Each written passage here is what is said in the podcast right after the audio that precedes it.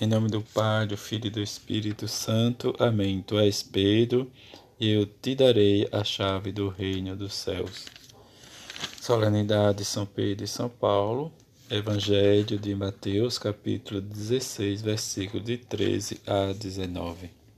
Naquele tempo, Jesus foi à região de Cesareia de Filipe e ali perguntou aos discípulos: Quem diz os homens ser o filho do homem? Eles responderam: Alguns diz que é João Batista, outros que é Elias, outros ainda que é Jeremias ou algum dos profetas. Então Jesus lhe perguntou: E vós quem dizeis que eu sou? Simão Pedro respondeu: Tu és o Messias, o filho do Deus vivo. Respondendo Jesus lhe disse: Feliz és tu, Simão, filho de Jona, porque não foi um ser humano que te revelou isso, mas o meu Pai que está no céu. Por isso eu te digo que tu és Pedro, e sobre esta pedra construirei a minha igreja, e o poder do inferno nunca poderá vencê-la. Eu te darei a chave do reino dos céus. Tudo que tu ligares na terra será ligado nos céus, e tudo que tu desligares na terra será desligado no céu. Palavra da salvação, glória a vós, Senhor. Nesta solenidade dos apóstolos São Pedro e São Paulo, em que esta celebração de hoje diz, é antiguíssima, foi escrita no santoral romano muito antes da festa do Natal. No século IV já se celebrava três missas, uma em São Pedro, no Vaticano, outra em São Paulo, fora dos muros, a terceira nas catacumbas de São Sebastião, onde provavelmente estiveram escondidos por algum tempo os corpos dos dois apóstolos. São Pedro era pescador de Betsádia, que mais tarde se estabeleceram em Cafarnaum. Seu irmão André o introduz entre os que seguem Jesus. Mas Simão havia sido certamente preparado para este encontro por João Batista. O Cristo lhe muda o nome e o chama Pedra, Pedra, para realizar em pessoa, diz o tema da pedra fundamental. Simão Pedro é o das primeiras testemunhas que vê o sepulcro vazio e merece uma especial apresentação de Jesus ressuscitado.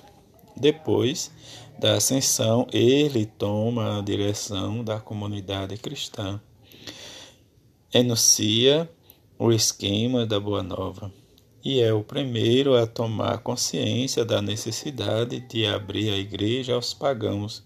Essa missão espiritual não o livra da condenação humana nem das blasfêmias deficiências do temperamento. Paulo não hesita em contradizê-lo na discussão de Antioquia para convidá-lo a libertar-se das práticas judaicas. Parece, de fato, que neste ponto Pedro tinha tardado a abrir-se e tendesse a considerar os cristãos de origem pagã como uma comunidade inferior à dos cristãos de origem judaica. Quando Pedro vai a Roma, torna-se o apóstolo de todos, cumpre então plenamente sua missão de pedra angular, reunindo num só edifício os judeus e os pagãos e ratifica esta missão com o seu sangue. São Paulo, depois de sua conversão na estrada de Damasco, Paulo percorre em quatro ou cinco viagens o Mediterrâneo. Faz a primeira viagem em companhia de Barnabé, parte da, da Antioquia para na ilha de Chipre e depois percorre a atual Turquia. Após o concílio dos apóstolos em Jerusalém, Paulo inicia uma segunda viagem, desta vez expressamente como convidado dos doze. Atravessa novamente a, a Turquia, evangeliza a Frígia e a Galácia, onde adoece. passa a Europa com Lucas e funda a comunidade de Filipos, Grécia Setentorial. Depois de um período de prisão, evangeliza a Grécia.